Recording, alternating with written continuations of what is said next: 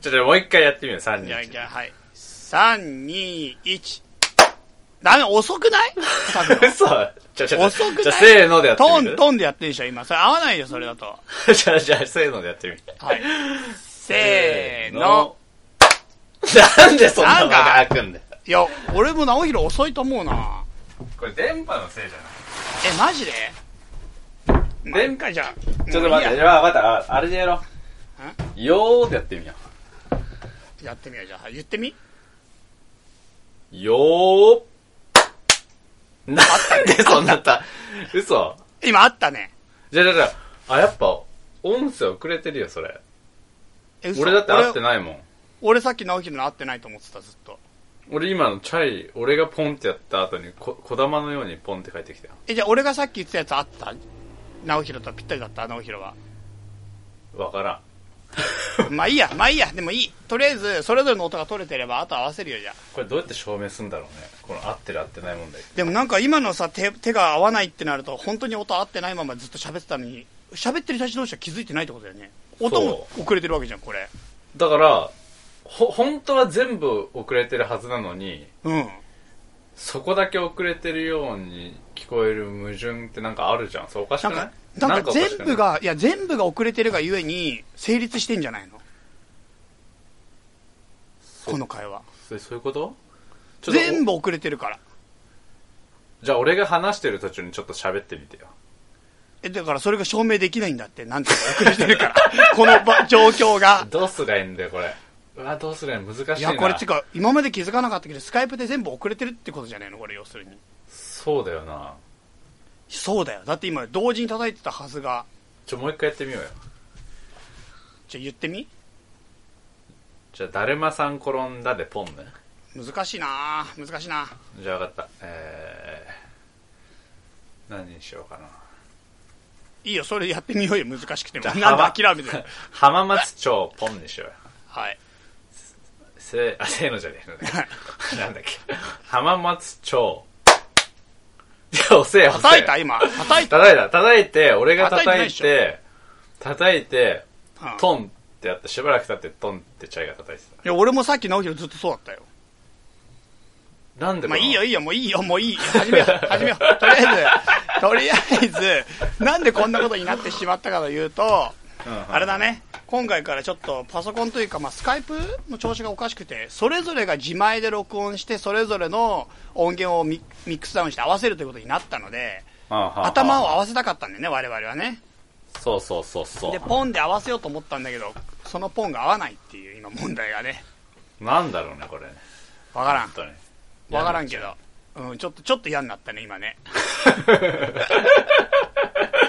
だって謎が残るじゃん。そう。なんかし、全然釈然としないけど、でもなんか、なんかやればやるほどイライラしそうな気持ちになった。謎しか残んなかったんだって。うんあーそれが見えちゃったから。畳の目を数える解明できないもん。そうですか、そうですか。そうですよ。いやー、皆さん、じゃあ改めまして、こんばんは。こんばんは。今日も畳の目を数えるということでですね。はいはい。はい、久しぶりの収録になっておりますな。いや、久々だね。はい、どうですか、最近調子は。最近の話は。最近あんまり電話もしないけど、でもなんか、LINE でやりとりよくするね。あ、そうだね。LINE のやりとり多いね。ね、電話でもあんましなくなったね。確かにそうかもね。うん。そう。そうだよ。なんかね、いつもチャイの電話ってタイミング悪いんだよね。あ、そううん。あれなん、なんでその、俺のタイミングの悪さにわざとやってるんじゃないかぐらいタイミング悪い。なんか俺今までとタイミング変わってないんだけどはあれだねなんか俺歌川くんが今もう引きこもりすぎて人と会話したくないのかなって思ってあ、あー、でもね、まあ、まあ、それもちょっとあるよ。たうんだから基本的に電話はしたくないのかなって思ってまあ、それもちょっとある。たうんあの、自分の中にいたい。それそれだよまさにそうだと思ってたどういう心境なんですかそれはいや、なんかさ、ほら、うん自分の中で考えてたりさ、こう、の、あるじゃん。こう、かんうん考えながら作ってて、うんでその流れみたいのを外したくないんだよね。うんうんそのままの状態にしときたいんだよね。その思考の思考の流れというかうんで人とかも会ったりとかうんあの外出かけるとさやっぱり別の刺激とかさ、うん別の対応しなきゃいけないからさうん思考がちょっと変わるじゃんうんでそっからまた作ってる思考に戻すのにちょっと時間がかかるんだよねやっぱりうん同じ同じところに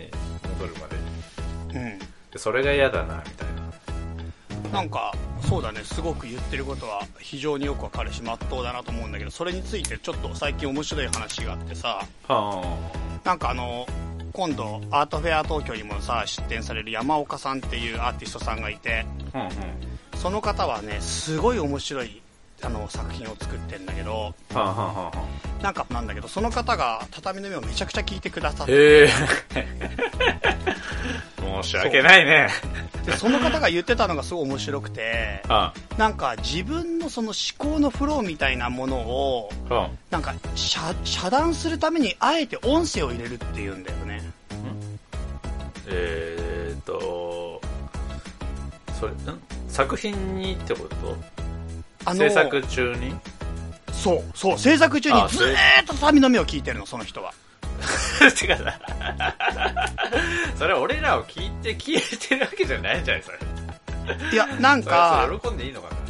いやこの方のメールちょっと読ませてもらうとねは僕の作品は自動記述のような書き方で理性を画面上からそらす必要があり制作中は言語やに別のものを詰め込むために音楽ではなく人が喋ってる音声を聞いているっていうあはあはあはあでそのためポッドキャストは結構重要なメディアとなっていてはあはその中で特に僕らが喋ってる「畳の目」とか「世界遺産」のやつは聞き応えがあり作品制作にそのまま使わせてもらってるとその音声あへえそうなんだでこの人がだから言ってるのは歌川君と多分同じことで歌川は多分自分の中に集中しては自分のなんかそのものをなんか要するに純粋な形で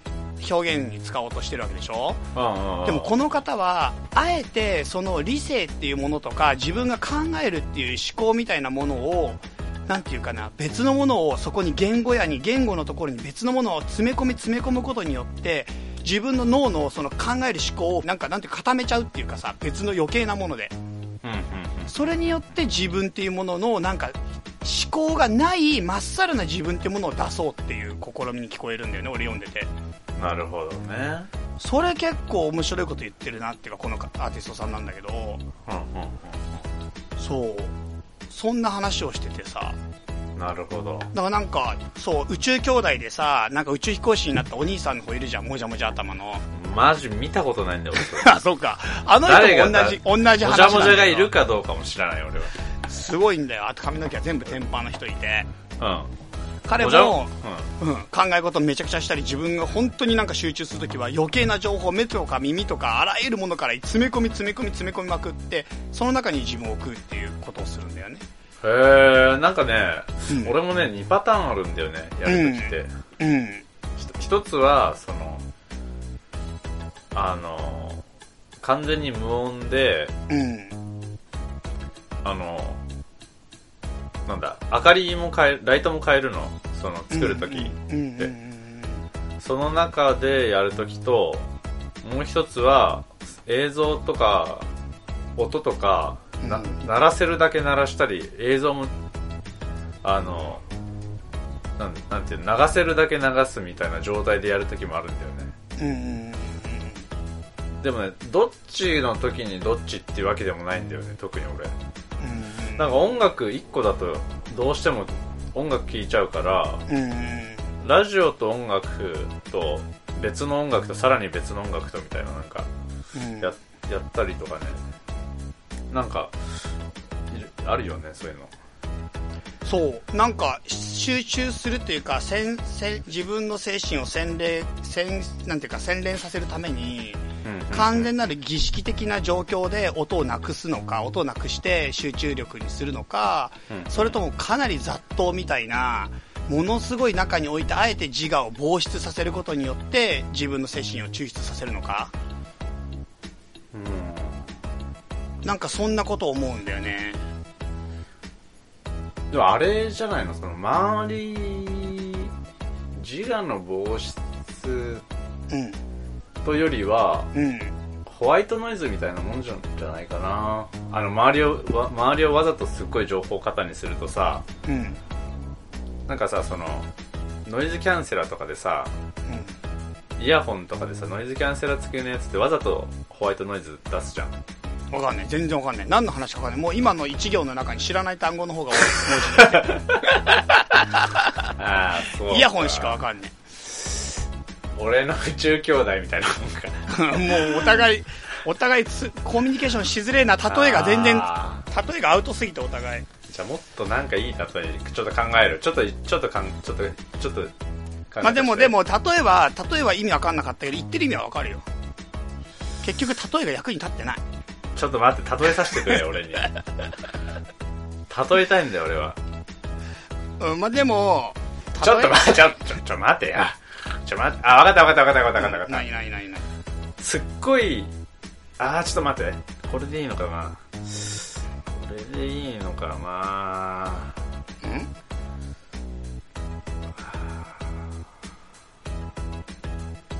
これでいいのかなあもう一個の方ってさうん、うん、何もないところで集中していくだけだよねそうそうそう自分の意識みたいなものにだからなんか儀式的な感じよねやっぱ自分を調整していくっていうなんていうのかなんていうのかな瞑想みたいな歌川くんやってるやつはでもそういう風に聞こえたけどねさっきの話はでもさノイズだらけにするやつもさ、うん結局やってることは変わんなくない変わんないだから方法論の話なんだけどなんつうかそれも瞑想わかるわかあるんまりけ変わんないけそうそうそうそうそうなのそうなの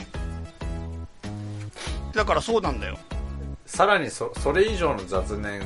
を広がらないようにするというかさそうだから自分が本来雑念が生じる場所に違う雑念をあらかじめ置いてしまってそこを封鎖しちゃう感じうんうんうんそうすると自分の必要のないものがもうなんていうか自分の考えるべきところが使われちゃってるからもう埋められちゃってるからより集中して研ぎ澄まして自分が向き合うものに向き合えるってことうんうん俺それもたまにやんだよねやるやるやる、うんでもそどっちかっていうともうまあ無音系だけどそんなんで最近電話あもう電話とかね連絡ちょっと怠けてるんだよねまあでも電話は確かにね意識して相手と喋んなきゃいけないからちょっと瞑想の話とは変わっちゃうかもしれないけどコミュニケーションしちゃうからねうんそうコミュニケーションって結構負担になるというかさいやかなりかなりだよなんか後後にざわつき感が残るじゃん心の中にうんなんかやっぱり交流だからね心の中に何かが入ってくるし何か出すしこのバランスは崩れるよね絶対そうちょっと心の中に波が立つからね、うんあんましたくないんだよね俺は結構そういう波が好きっていうか、うんうんうん、そっちのタイプだから逆逆に言うとそういうのがずっとないとダメなタイプだねへ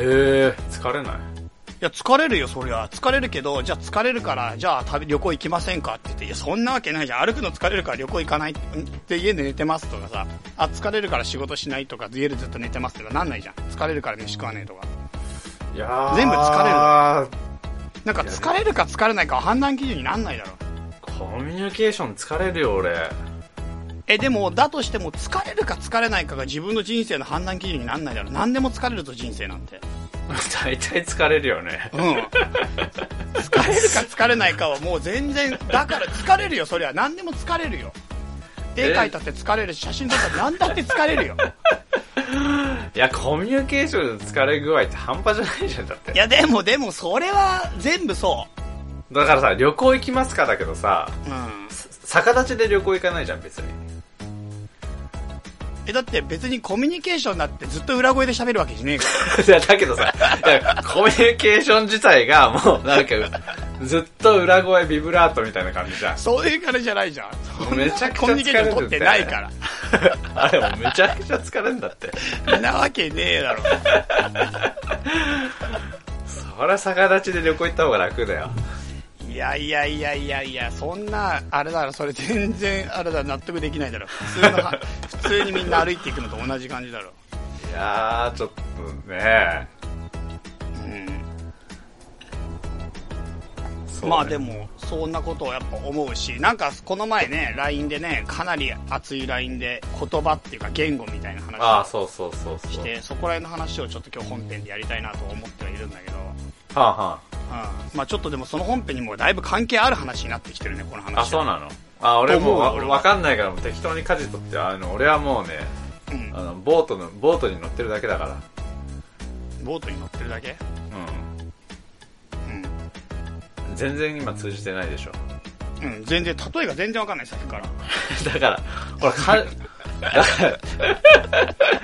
いや俺は俺頑張って今裏声でビブラートで喋ってるうん喋ってじゃあビブラートでずっと喋ってくねむしろ、もっと疲れちゃうんだってうん、えじゃあしかもさ待って待ってじゃあうんうん何しかも今何やったみて何食おうとしてるってん今電子レンジなんかチンしてなかっ俺たうんはいやいや、温めてなくて、なんかね、あの、ヒーターが、あ二酸化炭素か一酸化炭素が多すぎてピーピーなり始めたんだ。あー一酸化炭素だったら死ぬやつだねうん、でもこれそう、たまに言うんだよね、ピーピーピーピー。それで消さなきゃいけない。へでーその後にしばらくしてまたつけても、実際は一酸化炭素減ってないから、またすぐピーピー言うから、結局窓開けるしかないんだよね、このケまーあス。そうだよね危ねえじゃんそうっぽい。開けねえよ寒いんだよな。何のために温めてきたのかと思っちゃう。そうなんだよね俺もさ石油ストーブやってんだけどあれさ何分かに1回開けろって書いてあるじゃん書いてある書いてある書いてある。意味ないじゃんねいや、本当にそういう気持ちだね、今ね。意味ないよね逆側にある違うヒーターつけるかこれ電気代食うからつけたくないんだよねすげえ電気代かかんだよああ電気食うよねうんまあちょっとこの話つまんないからやめてさジムどあうジムあジム筋トレねしてないいや今日も行ってきた俺もあ行ってきたあ筋行ってるんだジム3月に入ったあ入ったんだよかったよかっもうついに入ったたいやね入った方がいいいやもう本当にねあれだね今回は肉体改造をしようと思っていや俺もだよそーっとでも歌川くんマジで俺歌川くんとちょっと LINE やり取りしてて思ったけどあ絶対ジム入ってよかったよ歌川は全然元の歌川に戻った感じすごいでするあちょっと元じゃない俺ってどんなんだったの えーもうふぬけだよね嘘そんふなぬけふぬけた俺うんふぬけってもう全然輝いてなかった全然気づかなかったしい一言も言ってくんなかったじゃんそれ いや言ったよなな言ったけどなんで気づなんで気づいてんのにややや教えなかった言ったけ言う言うっていうかなんかふぬけてるやつにふぬけてんなって言ったらかわいそうじゃんだからさ、そこ言えよ、お前。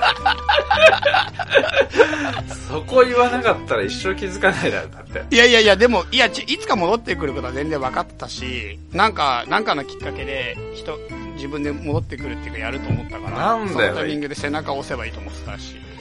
なんてや、そいつ。気づいてんなら言えよ、それ。でもなんか気づ、 たとえ気づいてて自分に答えがあったとしても、全部それを言ったら、相手が変わるわけでもないから、なんかやっぱりだ相って手が俺、タイミングがある抜かけら。てるかどうかわかんないもんだって、俺。うん、まあでもいいんだよ。もう治ったから。え、どう、うんふぬけてたの、 俺。そこがショック、そこの方がもう、今そこショックで掘り返したいもんね。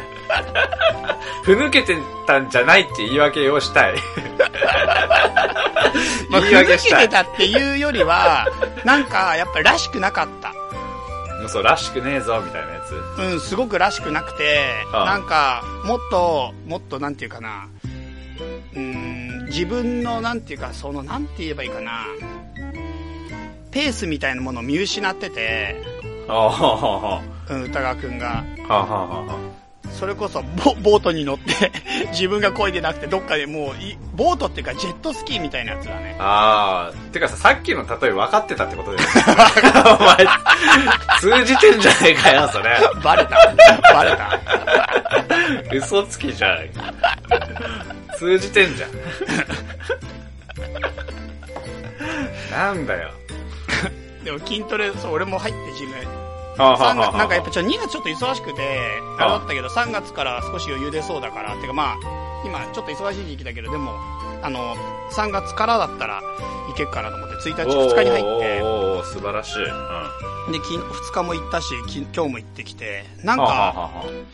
なんていうかなすごく気楽に行ってるからあはあ1回だから大体 4, 4個か4種目っていうの 4, 4つの機械とか5つの機械ぐらいしかやらなくて30分から1時間で帰ってくるからああ、いいんじゃないそれで数行こうと思ってはあはあはあはあはあはすごいなんかね本当に頑張ろうと思ってるそうやってて気持ちいい気持ちよくないけどなんか例えばさ今10回やるじゃん一つ重いやつとかを10回やるじゃんでうん10回やってうわもう89とかすごい辛いじゃんでまたうん12回辛い休ん辛でいもう1回やるじゃんうんうんうんでもう3回目の89とか相当辛いのねうんでもなんか筋トレってその瞬間のためにやってると思うのああ、もうなんか1回目とか2回目とかのためにやってんじゃなくて、3回目の8回目と9回目を迎えるためにもう今まで頑張ってきたと思ってやると、今もうほんと辛いけど、でもこのためにやってきたから、うん今辛くて諦めるわけにはいかないと思ってやってる。勝負みたいなやつ。そう、だからもうこの最後の8、9がマジで今だ辛い。みたいなそう、でもこの辛さのために、今が完全に今エネルギー、えあの、なんていうか筋肉ができる時だから、このためにやってきたから、その時がエネルギーできるじゃあ筋肉できる時だからね。そう、だからそのためにやってんのに今辛くて投げ出したらバカじゃねえのって思いながらやってる。もうそれさ、全部喋りながらやりなよ。あ3もう回だ目からのもう8回、9回の時に、うん今ここで投げ出したら意味がないみたいなやつ。そう、もうそういう気持ちもう奮い立たせて、セリフ言おうよ、その、ちゃんと声に出しでもセリフ必要ない。もうだって気持ち分かってるから、それも。て。 でもほら、盛り上げるためにさ、うん必殺技言う時みたいにさ、あの、今ここで、今ここで僕たちはみたいなやつやろうよ。うん。いいや。なんだよ。まあでもそれや、やってんね。まあなんか実際でもそれでも30、今一応30回を毎回目安にやってて、は本当は40回目もやればいいんだろうけど、もうやっとやっぱ心折れるね。30でも限界だね。だからやっぱ30までにしてる。そう。って感じかな。いやいや、俺はね、もう、とりあえず入会して行き出しただけでもかなりいいと思ってるよ。俺がうあ、そう。ん。俺はあのまま入会しないんじゃないかってちょっと思ってたからね。あ、マジでうん。疑って た疑ってた。俺だって結構、うん、うん。いつも投資、投資の時にすっごいこう盛り上がるじゃん。ああ、最初投始資。める前。そうん。うん。う。で、盛り上がって、だんだん失速するから、今回このパターンで言ったら、プロテインまでぐらいかな、みたいな。あープロテインも2回目買った。あ、もう今日に一個飲んだ、あれ。あもうすぐ終わる。すげえな一月分が終わる、もうすぐ。一月っていうか1キロ最初の。お、増えた体重。あの、一応2キロ増えたかな。あ、いいね。増えたのうん羨ましいな一月でえ、でもやっぱ結構努力、そういう意味では、まあプロテイン飲む努力だけど、やっぱ甘いのが苦手だから。 いやもう結構ね、本当に甘いの嫌で、あの、ウェイトゲイナー飲んでるけど、甘いのが辛すぎて、最初もそれだけでもちょっと苦行だったもん。確かにねでもね本当に頑張ってるそれ飲むことについてはでも結構慣れてきてでやっぱ飲んだ後気持ち悪くなるしさだるくなるし甘だるくてあれの具合の悪さってでもさ、胃もたれとかじゃない具合の悪さじゃん。そうそうそうそうそうそう俺も、超気持ち悪くなるいやだからこれ体に本当悪いと思ってんだよね。あでも俺もそう思ったけどでもだんだん今慣れてきたのとあとね3月3日にさ職場でひな祭りみたいな企画があっては女性職員に男性職員がみんなでケーキを買うっていう企画があ、あへるー 毎年やってんだよはあ、はあはあはで、でまあ、女性の人たちにみんなであの買ってさくはあはあ買ってもらうんだけど、あその女性の、まあ、社員が早く帰早く帰っちゃっていなかったりとかその女性社員が、はあなんていうか休みだったりとかした時がしたのねたまたあ、はあま、はあはあ。ケーキ余っちゃったんだよはあ、はあはじゃあじゃあ男性のみんなも食べようってなって余ったケーキあ、はでも俺本当にケーキ嫌いだし食わないから俺ケーキ食えるのギリギリ朝だけなので寝起きしかあ。食な、わないな、なんなのその変な。逆に疲れないその寝起きにそんなもん。寝起きってさやっぱエネルギーこ枯渇してるじゃん基本ああ、そうだね。だからその時に一気に糖分入れることだけは許可してるっていうか、まあ一応ありなんだよね。へでえ。それ以外はもう絶対食えない、本当に。甘いのとかケーキとか。へえ。誕生日とかでよくお祝いとかでケーキ買ってくれたりとかしても、悪いけど翌日の朝食うって感じ、いつも。ああ、もう朝まで待つんだ。待つというか食えないから、朝まで取っといて朝ギリ食うっていう感じ。すげえなそれ常識だろ。全然常識じゃねえよ朝とか俺俺逆に気持ち悪くなりそうだな朝だけだよ、食えるのは。俺甘いもの割と好きだけどねうん。でもあのウェイトゲイナーはちょっとしなんか心拍数が上がってダメなんだよねいやもう死ぬほど辛かったけどでもそれもさ話して続きはそんでなんかマジ辛くてもうきついなと思ってやっと慣れてきたけどこの前その時に3月3日に余ったケーキを食うって話になってうん午後5時ぐらいかな仕事がちょうどまあなんか一旦お開きになって食おうってなった時にうんうんうんモンブランを食うことになったんだよモンブランのね上に乗ってるちょあの栗を落としちゃったの俺がく女性に配る時にあの一番大事なやつそう一番大事なやつ 一番大事なやつ落としたんだ落としちゃったのそれでああ落としたモンブランがあって悪いからああ俺モンブラン食いますよっつって俺がモンブランをもらったのよ、でも俺モンブランなんてマジで食わないから普段好きじゃないから、うんうんでもまあそういうことで食べようと思って食べたんだけどうんその時マジで具合悪くなってやっぱ甘いもの食うと具合悪くなるからウェイトゲイナーだけじゃなくて甘いものは具合悪くなる絶対そのケーキでもそうかあれで3時間は具合悪かったからえそんなになうんだってすごい甘いんだもんモンブランってその具合悪くなるっていい胃もたれみたいなやまあ、もたれっていうか、だるくなるんだよね。あー、だりーなーって感じ。ついや俺モンブランぐらいじゃそんなんないよ全然俺なもんないよ、俺もそう思ってたんだけど、でも、なったから、だから、結局、ウェイトゲイナーもモンブランも甘いからだ、だよ。具合悪くなるそうかないや絶対違うと思うよ甘いぐらいだって女子食ってんじゃん、だから女子はどんどんそういう意味では体脂肪上げられるんじゃないの俺が体脂肪ないの俺だって、ずっと1、一桁だもん。体脂肪2桁いくことあんまないもん。いや俺もそうなんでずっと一桁なんだよでも俺、実際でもケーキとか食わないから、だからしょうがない、な、なれないんだよね。2桁に。女子すごいよねうん。トレーニングしすぎだよねやっぱ、あの、ケーキ食うって相当なトレーニングだな。相当なまあ確かに2個とか食えないもんね1個はい食えるや、食えないなああそう。でもそれを順調に食い食って、なんとか今、体重と筋肉とつけていこうって感そうかそうか目標どんくらいなのじ。やっぱり身長が172だから、うんまあ一般的には身長引く110っていうじゃん。適正体重。えーっと172ってことは62に、うん。であと10あキロそうだねまあ、10キロっていうか今54ぐらいまで来たからあと8キロか一応けもうこの前まで52キロぐらいあったの体重がずっとは10キロを目安であそっかうん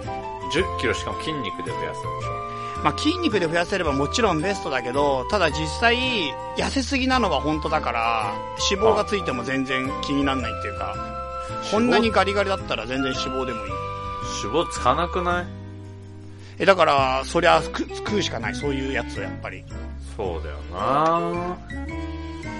食うのもめんどくさいしウェイトゲイナーはさ具合悪くなるしでも困ってんだよ俺わかるわかる。およ、まさに同感。だから食う修行から始めた、1ヶ月。食う修行からまず始めて、そしてそれが青胸板についてきたから、はこれからちょっと体も動かしていこうって感じでやって、今、筋肉をあなるほど、動ね、かしていってる。うん。そうだね。そうかそうかでもやっぱいいね。なんかいいねっていうのは自分の筋肉を本気で動かした時にさ、はあは熱を帯びることが明確にわかるじゃん筋肉から熱が出てるってあはあはああれがちょっとやっぱり貴重な体験かななんか俺寒いのが本当無理だからでも自分の中から熱が出せるんだっていうのがああなるちょほっとどいい,、ねいいな自分の中ではなるほどねだから本当に自分が筋肉を使えるようになれば寒くても熱をそれこそ体から出せれば寒さに多分勝てる確かに運動運動するというか体動かした瞬間にこう熱が出るからそうそう寒い時にこう動けばうん暖かくなるよみたいなやつだよねそう当たり前の話なんだけどそれがやっぱできなかった自分の体に筋肉質ああそ量うとかかあとは内臓までの距離が近すぎちゃって冷えが体にダイレクトに来すぎちゃ内臓までの距離が近すぎるってあんま使わないよねって だから皮下脂肪が少ねえっていうのはちょっとかっこよく言ったんだよ何それ手届きそうじゃん内臓までの距離が近いんです外界外気と内臓の距離が近いと思ってる俺は自分の体まにあ確かに、確かにさ、なんかさ、そのすげえ腹出てる人とかさ、すごいじゃん。そうあの分厚さでもって守られてるって考えたら、そうなんだよそうなんだよそういうのが、うん絶対違うじゃん。うん俺らのさ、何センチあるかわかんないぐらいじゃん。1センチないかもしれないぐらいのノリじゃん、俺らってさ。 1センチないだろ多分、うん、 1センチないよね、多分ね。ない1センチないはずなんだよ。片やさ、なんかもう40センチぐらいありそうな人もいるわけじゃん。はそうでもこの前もだからすごい体格のいい後輩がいてあ、でなんか俺はもう痩せすぎて冬寒い寒いって言ってなんかちょっと外に立つ仕事があっはてあ、はあはあはあ、結構一晩中外に立たなきゃいけない仕事で夜夜から10時そ10時んな仕事だよ、 それ。はあそんで10時ぐらいまで立ってた時にその後輩が寒い寒いって言ってでももう俺もう寒くてもう冬マジで無理なんだよって俺言っててもうあねやっぱ体が痩せすぎてるからもうきついんだよねってそう言ったらはその人がもう嫌味ですかみたいな感じであ、はあ、もはうあデブだって寒いものは寒いんですよってへえ。そう それでそっすかごい怒られてデブだからあったかいと思わないでって言われてその人にマジか、誤解してた、俺。そうでも俺はダウンで彼はスプリングコートなんだアジアデブだから暑いん だ。じゃあ、証明してんじゃん、それ。お前それ俺、すごいそう思ったのその時おめえスプリングコートで真冬にいるくせに何なんだよって思いながらごめんごめんとか言ってた知らなかったよっていうかそこちゃんとごめ言ってやるよ、それ。ごめん気をつけるわって言ってその分デブなんだからなって言って、ダウンが入ってる分がお前の脂肪の入ってる分だって。ちゃんと説明してやんなきゃダメだって。スプリングコートだから寒いんだよ あいつはそうだよな。それダウン着てたらもう汗、汗ラーメン食ったみたいに書いてるよね。 そうそう思ったけどなあの時は言えなかったなそう思った 言けえどよ、それ。言えよ。それ言えよ。そうそんなんだよねそっか。いや俺別にそいつに向かってデブって言ったわけじゃないんだけど俺が痩せてるからでも今言ってるから ね。今言ってるから。痩せてるから寒いんだよねって話がちょっと勘に触っちゃったみたいで彼なりにああ、もうデリケートな問題だった。そうそうそうそう痩せてるから寒いってなんすかああ、女子だったら喧嘩になってるかもね。そう俺確かに。そういうのでね女子とも女子と揉めるとか女子の心が一気に冷めちゃ離れてっちゃうんだとなんか言葉尻が良くないんだろうなああ、確かに。いろんなことで気づかない間にとんでもないことが起きてんもんああ、自分が知らない間に、いろ自んな人分が知らない間に怒女子が激怒とかあるよってよる。くあへえる。あるあるある俺あんまねえな。俺もう本当にすごい悲惨な経験あるな思い出したくないようなまあ、1個か2個は知ってるけど さ。もうすんごい面白いやつ知ってるけもどう。すごい辛い目に遭ったことあるけど気合し怒っちゃういくら謝っても許してくんないのねああいうのねなんか時間かかるのね絶対女子が怒ると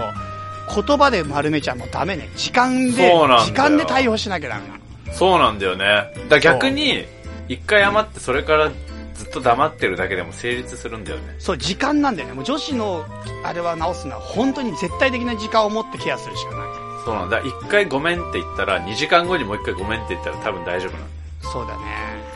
一回ごめんって言った後、5分後に本当ごめんって言っても通用しないんだよね。通用しないあと余計な説明をすればするほどなんかもっと怒るなぜか何なんだろうな。正しくてもねいくら正しくても怒るから言わない方がいいあんまり それを学んだよ本当難しいそうよだなな。でも、後輩にもね、う後輩にも怒られるっていうね。んそうだねもうやばいね本俺はデブじゃない。当、まあ、そうだねじゃあデデブって認めてたけどデブだよ寒いんだよっていう そうそんな話だったねそうか、そうか。まあでも本当ジムもそんな感じで始まって、うん、まあ頑張ろうっていう感じだなそうか、そううん、肉体改造だね、本当に。か。いや、俺も、今回は、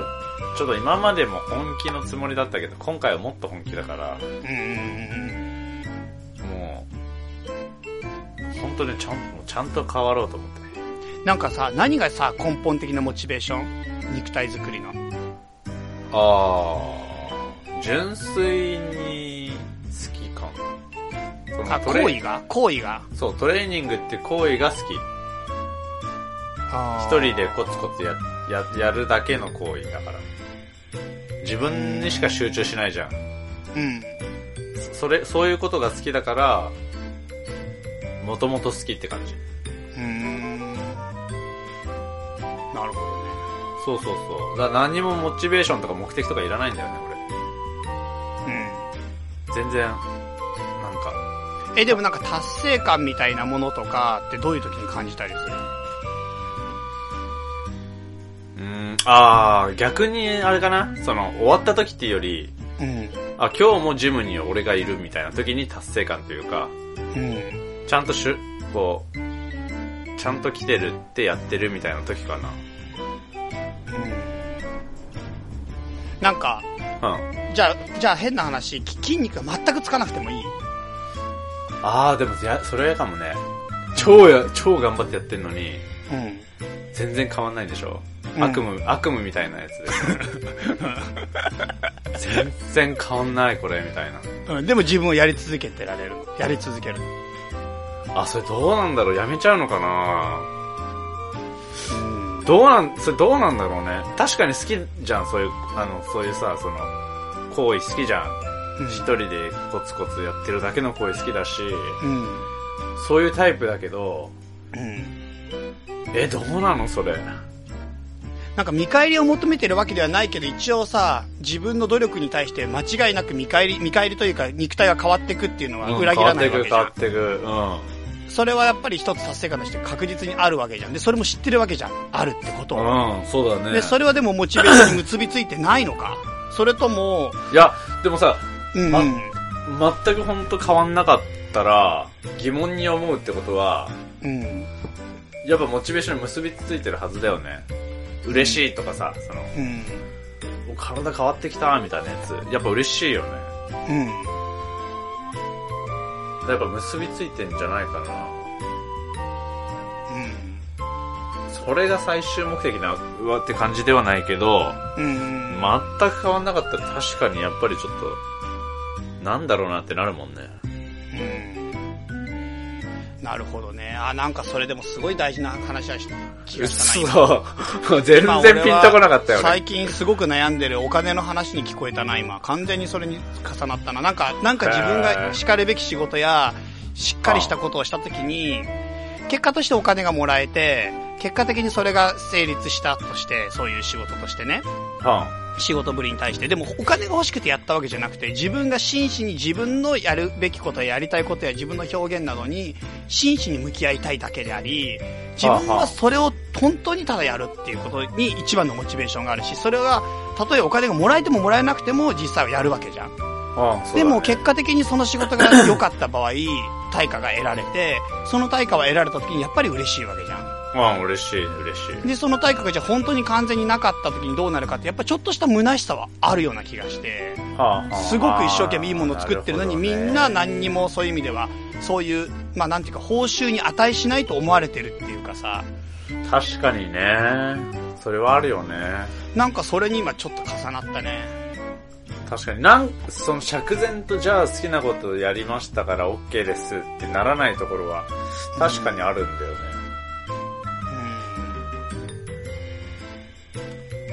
うん。そう、なんか、そうだね。なんかちょっと、ちょっとそれは関係ない話になっちゃったけど、いやなんでだろうなと思ってお金が欲しくてやるわけじゃないけど、でもなんかお金が得られた時に、やっぱりそれが報われたっていうか、評価されたっていうか、なんか別の気持ちみたいな、何かさ、そこを支えるものにつながるっていうか、その行為をそこ根底から。うんさ筋肉、うん。そそれがねその社会とつながったからっていうかんそのコミュニケーションとして制作しててうん。他の人間っていうものに対して認められたからっていう喜びがあるがお金っていう換算になるで全くお金がない、払われない場合ってそういう他者からの認められることがなかったから喜べないのかなって思ったけどうん。でも片やさ筋トレでさうん。全くこう超やってもやっても成果が出ない人間の、性質の人間の人がい俺がそれだったらさ、やっぱりそれはそれで、なんだろうなってなるじゃん。ってなっそれはた何の時話制作の話それとも筋トレの話両今のは今のは筋トレの話なんだけど、うんうんでもそれって社会とか認められるっていう行為とは他者関係ないじゃん。うんまあ関係ないけど要するに他者じゃなくてその行為の集結果として筋肉がついてくるってことでもそれについては芸術作品の結果として、えー、結果と、その芸術作品の結果的なやつって何なんだろうなって話いやそれはちょっっとわかんない今芸術とは限らなかったんだけどお金の話ははあ、はあはあはうん、だからそれちょっと正直わかんないけど、で もなんか、似てると思あって。まあななんか要するにやることをやればちゃんとついてくるみたいな筋肉は。はで、やることをやったのに筋肉がやっぱついてこないとなるとちょっと疑問に思っちゃうっていうか、やっぱ悲しくなっちゃうっていうあもか。う悲しくなる、え、どう、実際本当どうかないやだからそれ難しいんだよね。でもやっぱ悲しくなっちゃうような気もするんだよね。でもやってる間さ、その、俺はこれに集中してるって気持ちよさがあるじゃん。トレーニングをしているって気持ちよさ。なんかでも最俺終的にやっぱ悲しくなんないかな。なるかなわじかんゃなあいけど逆逆に逆に全く変化がないけど俺らが集中して楽しんでる行為って何かな行為自体が楽しいってことだよね、そうなると、今度は。そうだ、やね、っぱトレーニングってちょっと苦しいっていうか、まあ、ちょっと挑戦的なものであると思うんだよね。その行為自体が快楽であれば楽しいんじゃないそっかまあ、トレーニングが快楽だったらもしかしたらそれは、でもなんか、でもやっぱりそれで何にもせ、生まれなかったらちょっとやっぱ苦しいな、俺。どっちだろう俺ちょっと悩むとこなんだよねトレーニング自体はすごい好きだし快楽うんでもあるんだよ、うん。ただ例えばもうほんと10年間収録でジム行ってガンガン栄養とかも取ってんのにうん。もうなんつうの、ほん本当に一切何もしてない人と全く変わんない体型であり続けたら、うん。どうなんだろうね、それ。やっぱわかんないけど、なんか、なんだろう、やっぱりどっかで期待してんのかな、筋肉つくこと自体は。やっぱりトレーニングはやっぱり筋肉つくとセットなんじゃないまあ、と まあまあ普通はそうだよやね。やっぱりそれ暗黙のうちに期待あるんだよ。でも、例えば何か楽しいこととか何か自分が好きなことで、例えばお金なくてずっと絵描くっていうのは、絵描くのが本当に好きだったらあるかもしれないけど、でも筋肉して、筋肉、あ、筋トレして筋肉つかないのはないよ、やっぱり。だから、まあまあ折り込み済みなんじゃない、まあそうなんだけどさ、でもそ逆にそういうようなもので、全く何もた得るものがないもの。他になんか思いつかない、なんか。ああ、今度は逆そうにじゃあ、その例が、筋トレが今回の例としてあまり良くなかったところでね、あか明らかに得られる、得られてしまうから、まあ得られちゃうもんね。得られないものだよね。なんだろう得られないものないんじゃないのもしかしたら。絶いや対得られんじゃないそんなことないでしょ。そんなことない、そんなことない。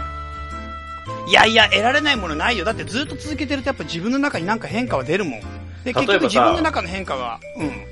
鬼ごっことか何も得られないじゃん。いやいや、得られるだろう、鬼ごっこなんていうのは。世の中には鬼は、鬼なんていねえって思うんじゃないか、あれは。なんだそれ。 それ一回、一回知ればよくない別に。 毎回知ることなくない。毎回毎回そこに感動を覚えるわけじゃないじゃん。だってタッチすれば交代すんだろ、あれああ、だから悪い、本当に悪い人っていないんだって思ういない。よ。だって鬼なんてタッチすれば交代なんだから、あ、いない。やっぱ鬼なんていないんだじゃあ。逆みにんな鬼、逆に言うとみんな逆鬼にみにんななりう折るれち。ゃうだって。そう、なん、いや、なりうるんだよ。だからいやそれし、あれは結構心理をついてる。万人が鬼になりうるし、万人は鬼ではない。なんだよそれ。で、別多に分そういう教えだろう。 絶対違うわ。 絶対とは言い言いえ、切教らない。えそれ含んでるだろ絶う。対とは言い切らない絶対鬼ごっこなんて相当深いだろ割りかし違う。う。いや、俺結構鬼ごっこは哲学的だと思うな。じゃあ、じゃあ、もう鬼、いいよ、鬼ごっこやめよ う。あの、砂場で棒、棒立ててさ、倒すやつあるじゃん。ああのー。二人でやってさ、こう囲ってさ、はいはいはいあ、は別に達成感ないじゃん、その。い。え、なあどうれいうのどういう、どのやつ俺、あの、ダッシュで取るやつじゃないの棒取りみたい違うな。違う違う違うビキニ女子とか男子がこうやって反対側に寝そべってるので、ベーってなった瞬間に真ん中にある棒にダーって走ってってそこうれ取るやつは、ビキニ女子が走るんだったらそれ達成感あるよ。あるある。それが見てたら負けてもいい。それはむしろ負けるよ ね。だって負けた方が絶対見えるじゃん。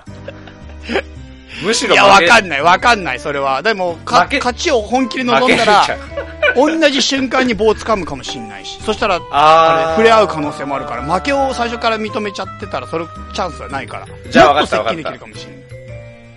じゃあ、あれだ。最初ちょっと負ける。どういう意味最初ちょっと遅めに立って、え、それ、え、うん。負け、あの、負け気味のスターって初めて後ろから見るじゃん。後ろからじゃない、あれ、正面になるんだよ、お互いが。え、どういうことえ、あのさ、反対側を向くけど、真ん中に棒があって、それでピッてなった瞬間、は真ん中をお互いが向き合って真ん中に走ってくんだよ。あ、そうなんだ。うん。あー、そっか。そう。え、だったらさうん、なんかもっとすごいハプニング起きそうだよね。起きそうなんだよ。だから、それだから続けられるん だよ。だって思いっきり抱きつきに行く感じでしょ、だって。そう。で、棒取るんだけど、だからそのハプニングが起こるかもしれない、知れない、棒知れないのモチベーションねであれを続けられる。何十年も。そうだね、棒を取る位置を、ちょっと30センチ先にしたらさ、うん。 そうそうそう。もうね、すごいことになるじゃん。だって棒、棒の想定位置を30センチ先にして飛び込めばいいわけでしょ。でも本当に、でも俺やったことないけど、あれ、その遊び。でも多分すごい熾烈な戦いだから、30センチ先にするのは結構余裕ないかもしれないね。そう。その先に取られちゃうかもね。そのために筋トレしようよ、じゃあ。そしたら筋トレのモチベーション必ず上がかるなな。かなり上がるよ。 最後の30センチをこう、トーンっての伸ばすためにさ。さあ、だいぶ筋トレのモチベーションい すごい、もう上半身ばっか鍛える かも。いね。 なんでだよ。ダッシュ力が必要なん だよ。だかあら、ー別ダッシにュ手力か伸びねえから。手伸びねえだろ、だって。そうか。ダッシュ力だよ下。半身の方がむしろ大事か。下半身でしょ。なるへそ。じゃあ、こ、あれか、試してみるか。俺は上半身で、直弘下半身鍛えてて、どっちがすごいいいか。 しかも俺ら二人で試すの、それ、棒。どっちが強いかな、俺ら二人で。取り、毎全年。然、全然面白くないけど。でも毎年ちゃんとトレーニング、一年トレーニングして、結果と俺はしもうてその棒取りを俺らやるの。俺はもうひたすらもう上半身一切こ今後生活で使わないぐらいの感じ。もう箸より重いものを持たない。力使っちゃうから。下半身しか鍛えない。うんもうチャだかチら、ャチャイはもう歩くな。お前はもう。うん逆立ちできんだ。あ歩くときはそれこそ逆立逆立ちちで旅行だろ。そうだよ。あお前お前はもう歩くときも逆立ち。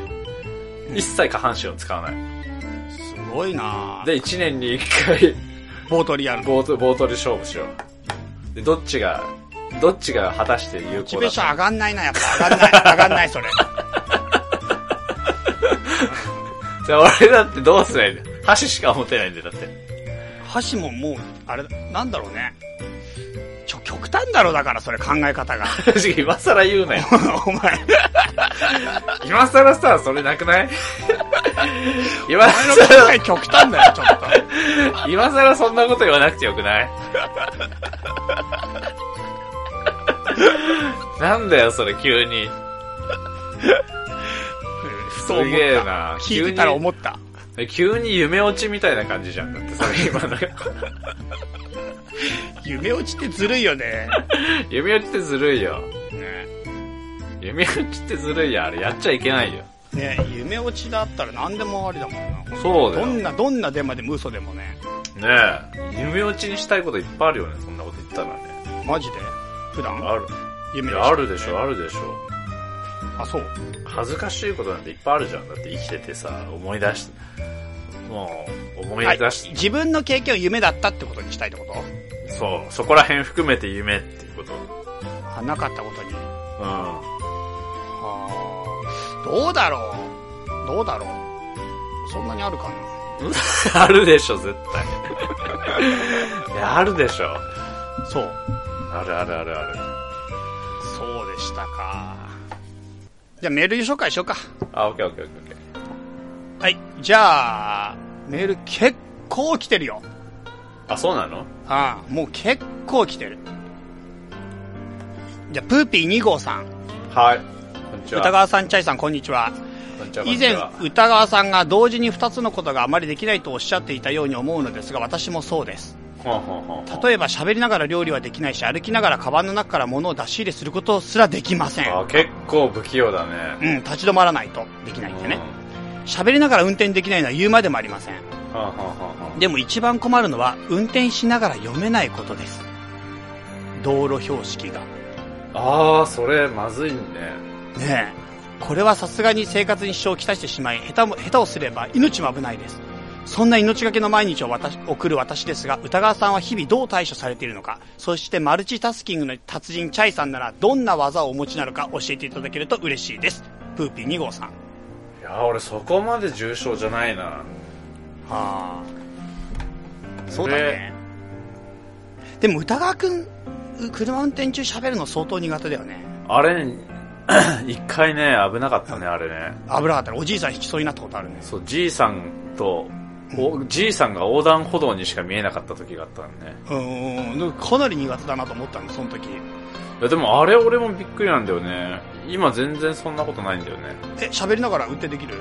もうずっと喋ってるよむしろしゃ喋るのやめたらうんし死んじゃうんじゃないかぐらい喋ってるよすげえな本当お前極端だなだから今さら今さらそんなこと言いますか そんで喋って運転してるの全部夢なんだろどうせ夢 だよ 夢の中でやってるんだろ あ夢かって言って そうやってたら夢だってそっか道路標識は問題ないあでもねもうわえー、あーあーちょっと待ってでもね正直うん、正直苦手かもなんかさ今カーナビあるからさ割と楽じゃんそのうん、うんうんすごい楽うんねえでも道路標識カーナビ切って道路標識だけにした時になんかね俺あの矢印の向いてる角度どがこれなのかとかあでなもるそれそんなの俺でも無理なんかあの特に首都高みたいなところあれすんごい難しくないあむずいむずいむなんかずい横浜のなんかよくわかんない降りるとこどこか全然わかんないわかあんないよのね4本ぐらい道があってどこに行きゃいいのかわかんないんだよあれでなさんしかかもうも本当ゲームみたいな気持ちになる本当あのゲームでダーって行った時に速攻で判断して進んでいかなきゃいけなああそうそうそれそれそれそれ、い、ね、それで俺ゲーム大嫌いだからこんなゲームしたくねえんだよって思いながらやってるそうで俺も二者択一って大体間違える人だからあすげえ困んだよ首都高とかわかるわかるそう俺も苦手だなそれはそう言われてみればって考えたらできてないのかな実はできていないねそんなこと言ったら俺もできてないしあと俺マルチタスキングっていう話だけど例えば歩きながら食べるのだけはできないねえなんでなんでなんでマナー絶対できないえなんかすごいめなめんどくさいっていうかものすごいやるやりづらくない全然気にしないの俺結構やるなむしろえ便なん利か便利じゃない歩きながら食う方がある移動いやなんとか食事がいっぺんに終わるいやなんかわかんないけどうまく食べれないしうまく歩けなくな るちょっと待ってうまく食べれないは想像できるんだよね、うんだよなんとなく う、うんまく歩けないって何なんか歩けなくなるんだよやっぱ食べるときは食べるか歩くかあ止まるあの歩くかしかできないかもしれないそれ本当にできなくてなんか昔付き合った人がうんなんか食べ歩きが好きなんだって言わああなるほどれてで一緒に食べ歩きしたいって言われたことがあった時にはもう全然楽しくなかったああやったんだうん、なんかもうすごい辛くて。歩くんだったら歩くし、食べるなら食べるにしたいなと思って。しかも、しかも喋らなきゃいけない。ああ確かにこれ美味しいねとかそうそうそう。もう食べるのもいっぱいいっぱいになるし、歩くのもいっぱいいっぱいで、さらに喋らなきゃいけない。しかも機嫌を一定の機嫌に保たなきゃいけない。もう、生きんの苦労すんなすっげえ辛かったね。あれすごい辛いなと思って、それからもうこういうのは本当最初から無理っていうか、ちょっとある程度段取りこっちで、こっちが主導権を握って何行きたいとか言うのやめようと思った、今後。あもう言わせないんだそうそう。相手の希望何も聞かないんだ食べ歩きなんていうのやりたいなんて言われた日には困るなと思ってそらね、モテなくなる。 そんなやつ。だって女子に聞いてくんないんでしょ何も。ただし食べ歩き以外っていういや結構女子食べ歩き好きな人多いみたいでへー食べ歩きって言ってけば結構あ、ねえ、そんな長時間できなくないできないだろ全然できないだろあんなのは本当にあとなんか手が、あ、そう、あとこれもう一つね、風のかけ話だけど、手が汚れることについてものすごく僕嫌なんですよ。へー。俺トルコに留学してる時に、はななんか話したかもしれないけど、は留学してる時に、トルコで水が断水になるのね、たまに。はあ、はあはあ、まあ、15年前はそうだったんだけど、はあその時に、自分がいかに何回も一日のうち手洗ってるかということに気づいへー。た。ものすごく手洗うんだよね。便所行ったら洗うとか以外にも、用もないのにってこといや、手が何かしらベタベタしたり、何かしら汗みたいのがあったり、なんか手が要するにサラサラしてない時は必ず洗った。た、例えばさ、うん、ああの、納豆ついちゃったらわか手洗うじゃん。あ、それはもう100%洗うね。トトイレも洗うじゃん。うん。ほ、他いつ洗ったらいいその、なんかとちょっと汗、汗ばんでるっていうか、へー、手汗もダメなんだ。うん、そういうの全部洗うね。手汗もダメなんだ。へー。あとなんか特に串物とか食べたりして串とか触ったり手があちょっそとりゃ確かに、洗うね。あれついたら嫌だもんね。なんかそう、そういうのは絶対洗いたいね。確かに食べ歩きってちょっと手汚れるのめんどくさいよねそう、手洗う、汚れるのがちょっとやっぱ耐えられないな、洗うの。確かに絶対に手を汚れたくないっていう。まあ、で、これちょっと明確にもともとの期限も知ってるんだけど、何期限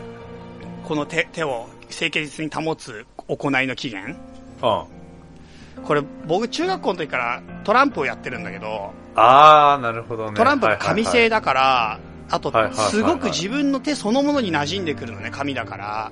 でトランプを触る前に絶対に手洗ってるのね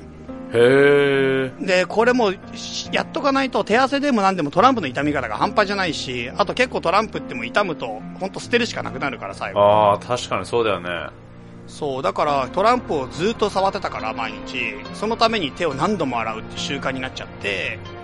結果的にそれだけ残っちゃった、っただから今はそんなにトランプ触ってないから実は手そんなに洗わなくてもいいから自分の中でおさセーブしてるんだけど手洗うのがねへえでもほっといたらもっと洗ってるってことか洗っちゃうやっぱそのカードがカードが中心みたいな時があったからすげえなな触っちゃってたねるほどねうんそんなんだねだから食べ歩きとか手が汚れちゃうのがちょっときついかないいじゃんもうそれ女子にそむしろそう言えばいいんじゃないカードが汚れるから ってめんどくせえだろう。そういう、いろんなこと言うやつ嫌なんだ、俺。言ってじゃあお前いろんなこと言うやつ待って待ってって待って待って待って待っていろんなし 決まり事が自分の中であるやつめんどくせえじゃん。もう、もろにそれじゃんだって。だからできるだけまっさらな状態を保ってる。だって結局それがさ、ちょっとずつバレていくというそうかそうさ、そうそうそうそうそう。だでっきたらるだもうけバレないようにして最初にき 決まり事全部言った方がいいんじゃないる。でも最初全部言って大体それでうまくいかないからね、本当に。でもさ本確か当に、に。決まり事ってさ、おっさん、おっさんというか、年を重ねれば重ねるほど多くなるよね。ああ、そうだと思うね。なんか俺もさ、すごい何も気にしない人みたいな風に思われるんだけど、うん。むちゃくちゃ決まり事が多いというかさ、俺は歌川くん相当付き合いづらくなったと思う もん。昔より。むちゃくちゃ細かいくなってるよね。うんうんうん。そう。なんかね、むちゃくちゃ変なこだわりが多いっていうかさ、うん。そう、変なこだわりが芽生えちゃうよね。決まり事っていうか。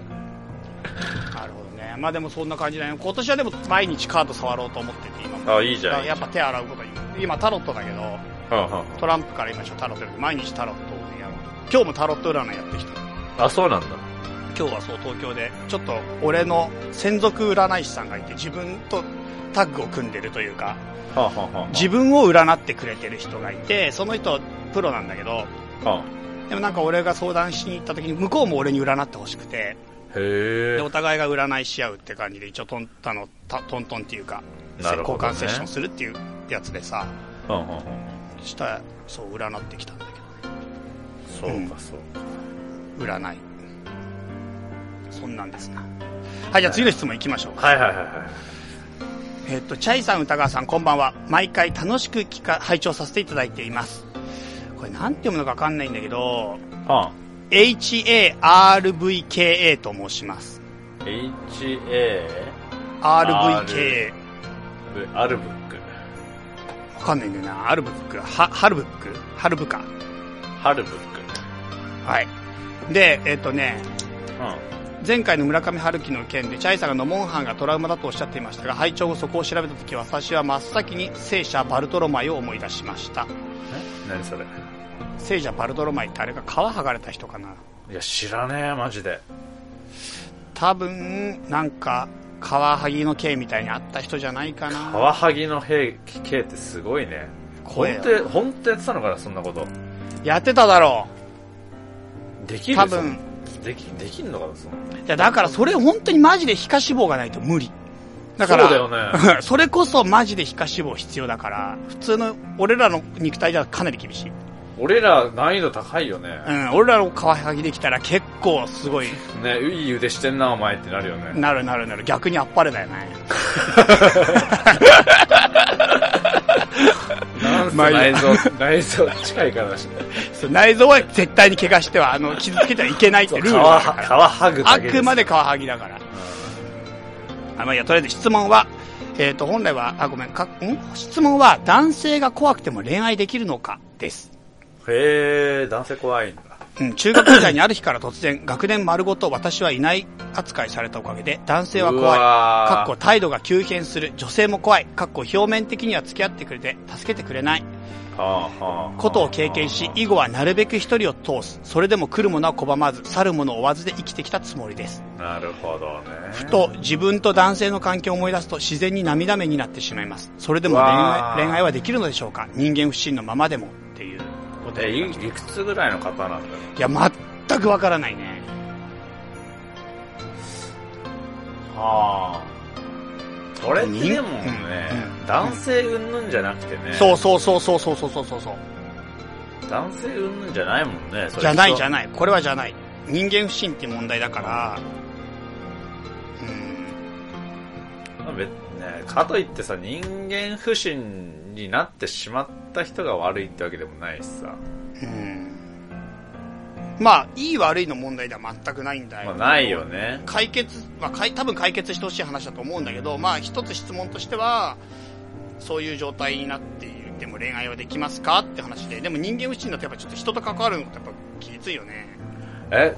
難しいねその人と関わると恋愛って関係するかな関係しないうわーなんだろうえ人と関わると恋愛え人と関わるの中のかなり結構すごいやつが恋愛なんじゃないのだってでもさ付き合うっでもてさそうじゃないうんでもさ、ういや、できんじゃないかな。人と関わらないで恋愛できんじゃないあ、できる。できますどう。どうやでっきます。できると見た。いてどうやってやるのや、まずね、その人を好きになるっていうところはクリアしなきゃいけないんだけど、誰かを好きになるっていうところはクリアしなきゃいけない。うんで、誰かを好きになって、もし、ね、理想系言えば、お互いが、あの、お互いがちゃんとそう、相思相愛というか、おたあな相手もあなたのことを思ってくれて、あなたも相手のことをちゃんと思えるっていう関係だったら、相手は人間不信であるあなたすらも別に受け入れるから、うん大した問題じゃなくなるんだよね。なんかすげえ深いことを言ってるなそう。え人間不信じゃない人をじゃあ好きになる人がいる人間不信だけど好きになるってどういうこと逆に言うと相手側の立場から見るんえーっと、相手側の立場か、か、彼氏の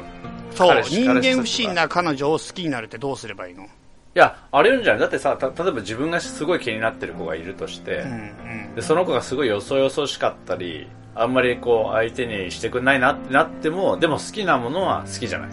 うんまあなるほど確かにこっちの問題だなそうだよ、こっちの問題でしそょれまさに得意分野だったそうだよ、お前相手はお前関係なかったそうだよ、お前の理論で言ったら、お前土足でいきなりガラガラって入ってって、うん相手がねね何でも関係なかった相手の人状態は間、一切そうだよ。だから関係ないんだよ、相手に。あの、男にしてあでもじゃあじゃあこの人ははぶかさんはうんははるぶかさんはどうすればいいはるか、はるかって言えようとしただけじゃないですよ、もしかして。んはるかって入れようとしでも多分これ明確に V って入れてるね。たのか。うん。まあいいでしょう。この人はどうすればいいん ですか不審だから、その土足できた男性は逆に怖くて、まあ、さあさあさあ、チャイみたいなやつが土足できたら怖いけど、怖いんですよそうだね。どうすればいいですかうん。でも気になる人がいるんだったら、うんすでに、もし気になる人がいるんだったら、すでにそれは恋をしてるわけだから、うんそれはね、あの、人間付き合いと恋はまた別の話だから、あの、人間付き合いは人間不信でも、ほっといて、ほっといていいです、別に。うんはいはい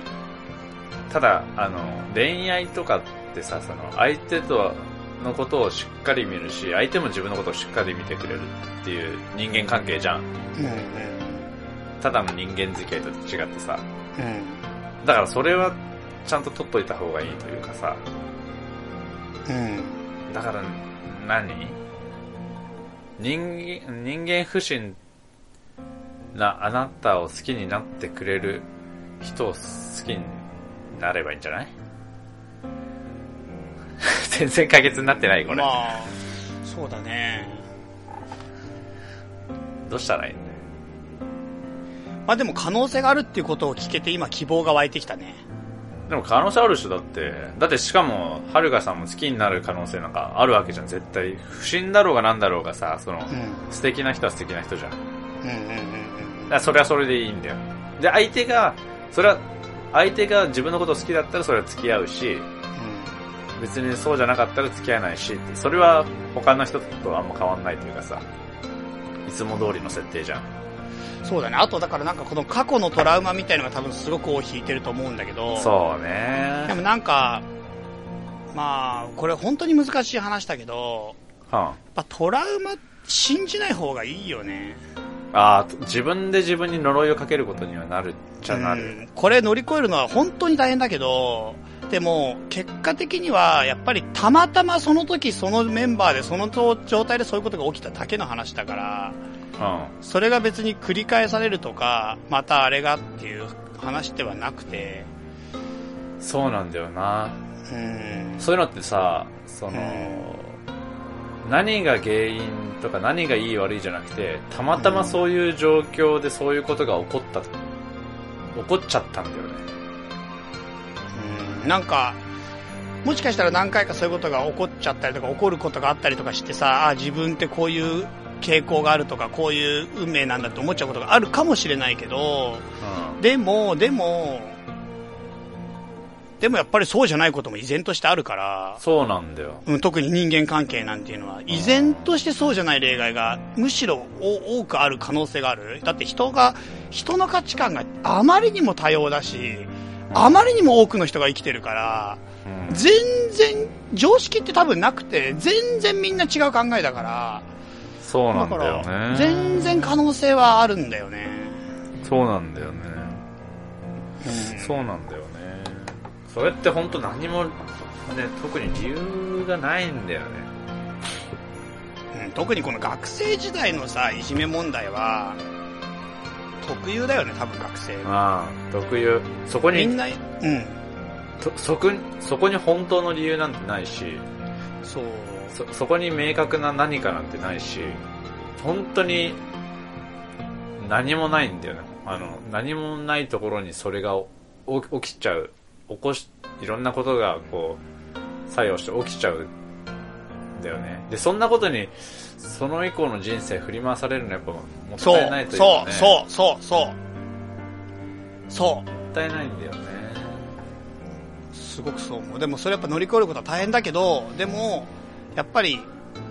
過去が未来の足かせになってはいけないそうなんだよねそれはとても強く思うそうなんだよ。ただそれ、それをすごくこう、きそれで傷ついてる人が、果たしてその言葉だけで立ち上がれるかって考えたら、そう立ち上がれないよねえだよね。そうなんだよねやっぱりなんかある種の本当の真心みたいなのに触れないと無理だよねあー、難しいよねう。ん俺らはさ、そういう風に言葉で思って言えるけど、うんそれが、そういうものかって響くかどうかってまた別の問題だもんね。うんそうだねうまあでも、まあでもなんか、まあ、じゃあ一般的なことでまとめるとすれば、私たちの想像よりも圧倒的に世界はやっぱ広いっていうことですな。まあそうだね。うん。それは絶対事実だから、そうなんだよ。うん絶対の事実だから、それだけは価値観は多様だし、いろんな人が、信じられないぐらいいろんな人がいるから、うそれはなんか可能性として、今の、今までの人間関係だけで推し量んなくて、いろんな人がいて、いろんな関係があるからって思ってる。ん。それだけでもちょっと希望になってくれればいいなとは思うけど。うん。ねえ。うん。あとはまあ、逃げてもいいっちゃいいんだよね。うん。なんつそうだね。うんはい。そんな感じですか。じゃあ、うんもうちょっと行ってもいいですかああ、いいよいいよ。えっと、ハリネズミさん。はい。初めてメールします。ラジオネーム、ハリネズミと申します。こんにちは、こんにちは。美術手帳の最新号に歌川さんの展覧会表載ってましたねあ、ありがとうございます。そうなんだよ。現代美術の界隈では歌川さん、とても、と、歌川さんととても名前がよく似ている歌川直弘さんというメディアアーティストの方がいらっしゃって、いつもその方とお名前を見間違えてしまうのですが、今回は正真正銘の歌川さんだったので嬉しくてメールしました。あざっす。今回の展示にはお伺いすることができなかったのですが、かっこ以前の今での展示で作品を拝見したことはあります。文章あざっとす、文章と展示風景から想像すると素晴らしい空間だったようですね。でも展覧、展覧会表の中に、かえっと、展示、展示上の記録写真だけでその高揚感を伝えるのは至難の技であるとあるように、実際に見たら想像するよりももっと面白い展示だったんだろうと惜しい気 持ちです。次回は必ず見に行きます。畳の目楽しみにしてますなんか、ハードルが上げられたな。 あざっす。ありがとうございます。そうなんだ、これ知らなかったよ。そうそうそうそう。あのー、展示レビュー書いてもらって。うーん、そうだったんだね。すごいですね。乗ったん、乗せてもらったんだよね。レビュー書いたのうんが。ありがたいよね。ねほんと何の反応もないのが当たり前だったのにね。ようやくそういう反応が出たな。そうですか、よかったですな。よかったですよ。うん。な感じで、あ、じゃあもう一個だけ読む。あ、いいよいいよ。ちょっと長いけど面白そうなメール読もうか。うん。はえっ、と、チャイさん、歌川さん、こんにちは。いはい。ししゃもと申します。え。ししゃもうん、ししゃも。はいはいはい。いつも楽しい配信どうもありがとうございます。お二人の会話は本当に大好きで繰り返し聞いています。はいはい。さありてがとう、ござい感想を書かせてください。これすごい長いよ。ますマジか。えっと、第6回で大人になって他人の家に泊まることがなくなったという話題がありましたね。うその中で子供の頃、本当は家族しか入れないような教えの中に友達が案内してくれたりして、それがすごく面白かったとチャイさんがおっしゃっていましたね。ん。あたし、確かにあったな、そういうことと私も懐かしく思い出しておりました。あ。はい。小学校1年生の頃、友達と2人でこっそりうちの押し入れに入って遊んだのはすごく楽しかったし、クリスママスに買ってもらった綺麗なろうそくを持って一人で暗い押し入れに入り、火をつけてこれ危ね火をつけて布団に埋もれつつ、埋もれつつ、うっとり眺めていたりするのも好え。き でした危。ねえって。今から思うとゾッとするような話で親には言えませんが、危ねえよ。それを思い出した時、この場合の押し入れって茶室みたいだなと気づきました。ほう暗く、うん、暗くて狭いスペースで同席者と親密な時間を共有する、そしてそのスペースを自分の感性で演出するというところが、なるほどね。私は今、裏千家の先生のところでお茶を習っています。いましあた。あむああ私は昔、裏千家の先生のところでお茶を習っていましたが、きっと面白くなるはずという予感を持ちながらも、のめりきら、のめり込みきらず1年ほどでやめてしまいました。しかし、その後お茶のマイブームが到来。へえ。友達をお茶に招待して驚かせたいというひらめきがきっかけです。はあはあはあは運よく近所で綺麗なお庭付きの茶室がお道具代込みで非常に安く借りられたので休みの日にはそこに通い一人で練習して当日に備えましたあ。うん演出をいろいろと考えるのは楽しかったですテーマはこの1年一緒に遊びに行った場所を振り返るだな一緒に流星群を見に行ったからお茶菓子は星をイメージしたものにしようお茶菓子を取るお箸はこれも一緒に行った時一緒に行った二月堂のお水取りの松明に使用された竹から作られたものにしようなどなど すげえな。はいはい。そうねはい。当日やってきた彼女は茶室に入ってまずお決まりのお軸拝見かっこ床の間に飾られている掛け軸を鑑賞するああ、はいはいはそしてそのお軸の下に飾られている花池の花池のさらにその下の敷物が以前彼女が私にくれた和柄の布製コースターであることを発見いはい。ほうほうほうほう。喜んでくれましたなるほどね。あとは美味しいお茶とお菓子をいただきながら思い出話に花を咲かせて楽しい時間を過ごしました今度はお軸拝見の代わりにお空拝見するお茶会を開きたいと思いつつ思いつきプラネタリウムを作りましたへえ。かっこ雑誌「大人の科学」の付録ですがはいはいはい。つまり真っ暗な茶室に友達を招き入れて寝転んでもらいそこで亭主の私が天井に広がる手作りプラネタリウムの星空を解説はあ。今東の空から登ってきたのはあなたの星座サソリ座のアンタレスですとか言いえながらー、くつろいだところで少し明かりをつけて暗がりの親密な空間で星の話をしながらお茶とお菓子をいただくなんていいなと思ったのですが実現しないうちに私がお茶に飽きてしまい今はお茶とは無縁だプラネタリウムも埃をかぶっていますあははお茶にはルールやうんちくがいっぱいありますがそれは演出のための装置なんだろうと思いますはあはあそれが身についてる人はお茶を深く企み、くわ、んくわだ、なんて、なんていうのかわかんない。くわだてるっていう字なんだけど、お茶を深く、なんとかし、まあ、よ、よ、あの、企画し、解釈し、楽しめる。はあはあ私のように、ルールやうんちくをあまり分かっていない人も、美味しいお茶とお菓子を素敵な空間でいただくというレベルで楽しめる。はあはお二人のポッドキャストはタイトルも今日、今日も畳の目を数えるとお茶に縁が深く、お一人は名前に茶をお持ちで、もう一人はアーティスト、しかもお茶の先生のお孫さん。あ、そうなのあ。あ、そうだよ。で、なんで、 なんで、その、な、な、なんでこの逆転現象が まあいいや。俺は知らないけど、この人はし、ししゃもさん知ってるっていう。なんでそんな逆転先生、逆転先生じゃねえや。逆転先生って誰知らねえよ。まあいいや、お茶、お話の内容もウィットに富み自然体、知的でバカバカしく選ぶらず、節度があって自由、まさに茶にふさわしい。お二人が亭主になるお茶会なら、さぞかし遊び心満載で楽しいだろうなと思いました。アートとしての茶室にご興味はありませんか花持ちならない勇敢マダムの自慢の戦場として敬遠されがちな茶室ですがお二人ならそれをコルヌコピアが発動する場として深く面白く語ってくださるのではないかなと思った次第ですお二人の茶室話が聞きたいな長くなりましたまだまだ寒い日が続きますのでくれぐれもご自愛くださいって話ではいはいはいはいはい。なんか面白い話だなこれ茶室ね。え茶室やったことないっていうか行ったことないけどお茶の先生のもお孫さんだったんだそうだよね。ばあちゃんが、なんかそ、やってたよ。まあ、先生って言ってもそんなすげえ大きなところじゃなくて、先生の免許持ってるから、うん人に教えれるよ、みたいな。で、知り合いとかに教えるみたいな。そうなんだそうそじうそゃあうそうおお茶ちょちょっと知ってる全然知らねあそうなえ。のだって、 だって、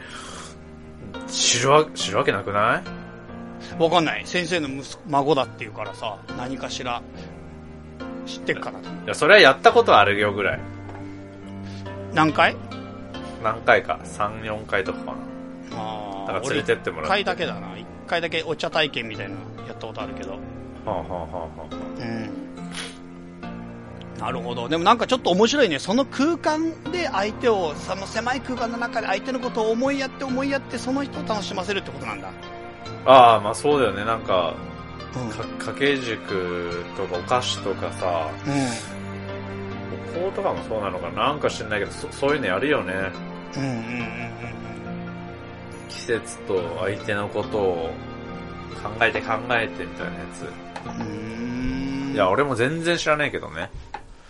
うん、俺も全然あれだったけど今日これ見たら面白そうだなと思った確かにそうか、サプライズ得意な人あサプライズねまあ嫌いじゃない嫌いじゃない方か。うん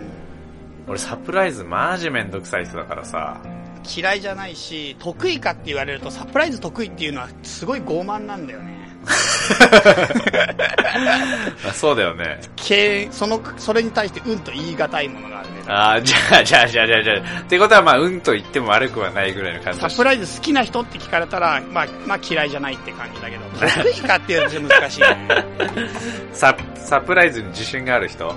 サプライズでもそんなにやったことないかなサプライズって普通に女子にやる男子が女子にやる以外のサプライズってあんの友達にやることってあんのか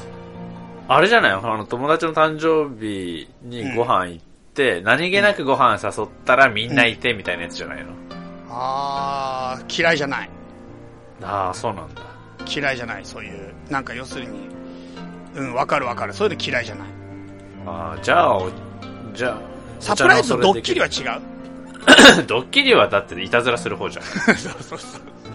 友達。英語と日本語の違いじゃ ないの英語でじゃあさドッキリなんていうのえ、なんだろう、ね、英語だったらサプライズってたまたまええ何それ英語と日本語の違いじゃんいや、英語だったら多分、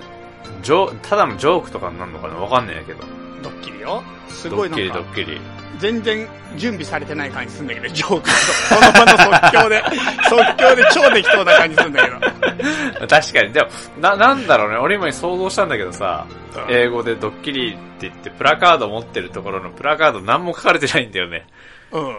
えだから逆何にもサ向プかわなラいイズは日本語でなんていうのドッキリじゃないのでもさ、彼女をドッキリさ、 か彼女を呼んでドッキリしようぜって言ったらなんかもう完全にいたずらじ ゃん。今日彼女の誕生日だからドッキリやるんだ、みたいな。絶対に怒らせちゃう 俺マジで怒らせる自信があるそれ、なんかずぶ濡れになったりするやつだよね、だってね。そうそんで本当に泣いちゃったりとかして 絶対に許してくれないだろうもうね。ありありと想像できる絶対許してもらえないそれ結構時間かけても厳しいねなんか勝手に引なんか後っ越、うん、あれだよ。後々までネチネチ言われる勝手に引っ越ししといたよとかやりそうじゃない俺がうん。え彼女のドッキ誕リね生日にドッキリで、勝手に引っ越ししといたよ、みたいな。家帰ったら、ガランドで、 それでもとどちらかというと友達にやるやつ だろ彼女にやる意味はないだろ全然つまりやる、やる意味はどっちもないよ。サプえそうサプライズも いやいやいや、その、引っ越しよ、引っ越し。引っ越しが間違ってんだよ絶対サプドッキリでもでもドッキリって言ったら、ね、引っ越しじゃねえだろドッキリで引っ越しなんかないだろない、まあま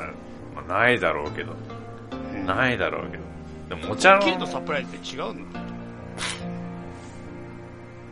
サプライズだって喜ぶやつでしょでも喜ぶか喜ばないかは相手の自由じゃんなんかそこまではこっちで選べないよねだって相手が喜ぶか喜ばないかは決まあ、わかったわかった。サプライズは喜んでもらう前提でやるじゃん。だってる、うん感動させる前提で。ドッキリはさ、やる方が面白いやつじゃん。えサプライズは面白くないのサプライズは、めんどくせえけど相手が喜ぶからやるぐらいのやつじゃないのえサプライズ別に面倒くさいくらいそういう意味では嬉しいじゃん喜んでくそうれる俺もあれもめんどくさくてダメああいうの。うーんめんどくさくないいやだからそんな嫌いじゃないかなでもやあんまりやったことないけどでも嫌いじゃないかな結構好きかそうもなんだ好きかもてかやる相手が今まで全然いない おじゃあ今思えば今だからじゃあなんか何ですかやる気持ちはめっちゃあったけどやるあやる相手がいない分かった今完全に分かったなんで俺こんなにサプライズやりたい気持ちがあるのに経験がないんだろうと思ったらやる人がいなかったずっとだからサプライズやることがなかったかなそうだなんてなんだろうね、その、気づいちゃったさ砂漠で助け求めてる感じというかさ。自分にサプライズ 今いや、それドッキリの方だよ、そ れ。あそうなの難しいな今はドッキリの方だよ、それ は。難しいなサプライズだけどなサプライズって感じだけどなうわあひどいね。うんすごいサプライズで彼女に サプライズやる相手いないって。そうそのことにサプライズどうすサプライズあいつめちゃくちゃうまいのに、やる相手いないんだよねっていう状態だよね。そうだよそういう状態だだからサプライズの記憶がないなんかなんかサプライイズ得意って言われた時になんか自信やりたい気持ちがあるのに自信持ってうんって言えなくったのはご最初は傲慢性から来る問題かと思ったけど経験不足から来る問題だった 明確に今分かったズ。ただただ、ただただ経験が不足して経る。験がないってことが分かったよ傲慢ですらない。そうそもそも材料がない 判断できない悲しいなサプライズだなまさにまさにサプライズだよじゃあ、だからドッキリだって、それは。 ドッキリも変だろ言わないだろドッキリだよ自分にドッキリだよ、それは。ドッキリだよって言わないな絶対サプライズの方が自然だと思うけどな英語としてサプまあライズそうまあそうまあまあそりゃそうそう普通に言ったらそうだけどそうでしたかそうですそんな感じかなんか告知ありますかな告知 あー告知あった告知あっためっちゃ大事な告知あった 今日もう俺ほとんど話してない気がするんだよ ね何何あそっかそっかお前話せよお前話すことあるいやないよ別にうんうんないんだけど ないんだけどさうまあいいや告知してくれよじゃんチャイチャイセミナーやる4月にああーはいはいはいはいはいはいこれはもう本当に全国4都市で開催ってことでへえー、すごいね4月の8日2時半から名古屋は土曜日ねで4月の11日7時から大阪あはあはあはあはで4月の16日これも2時半かな3時かな3時かなわかんないけどすなんか博多あ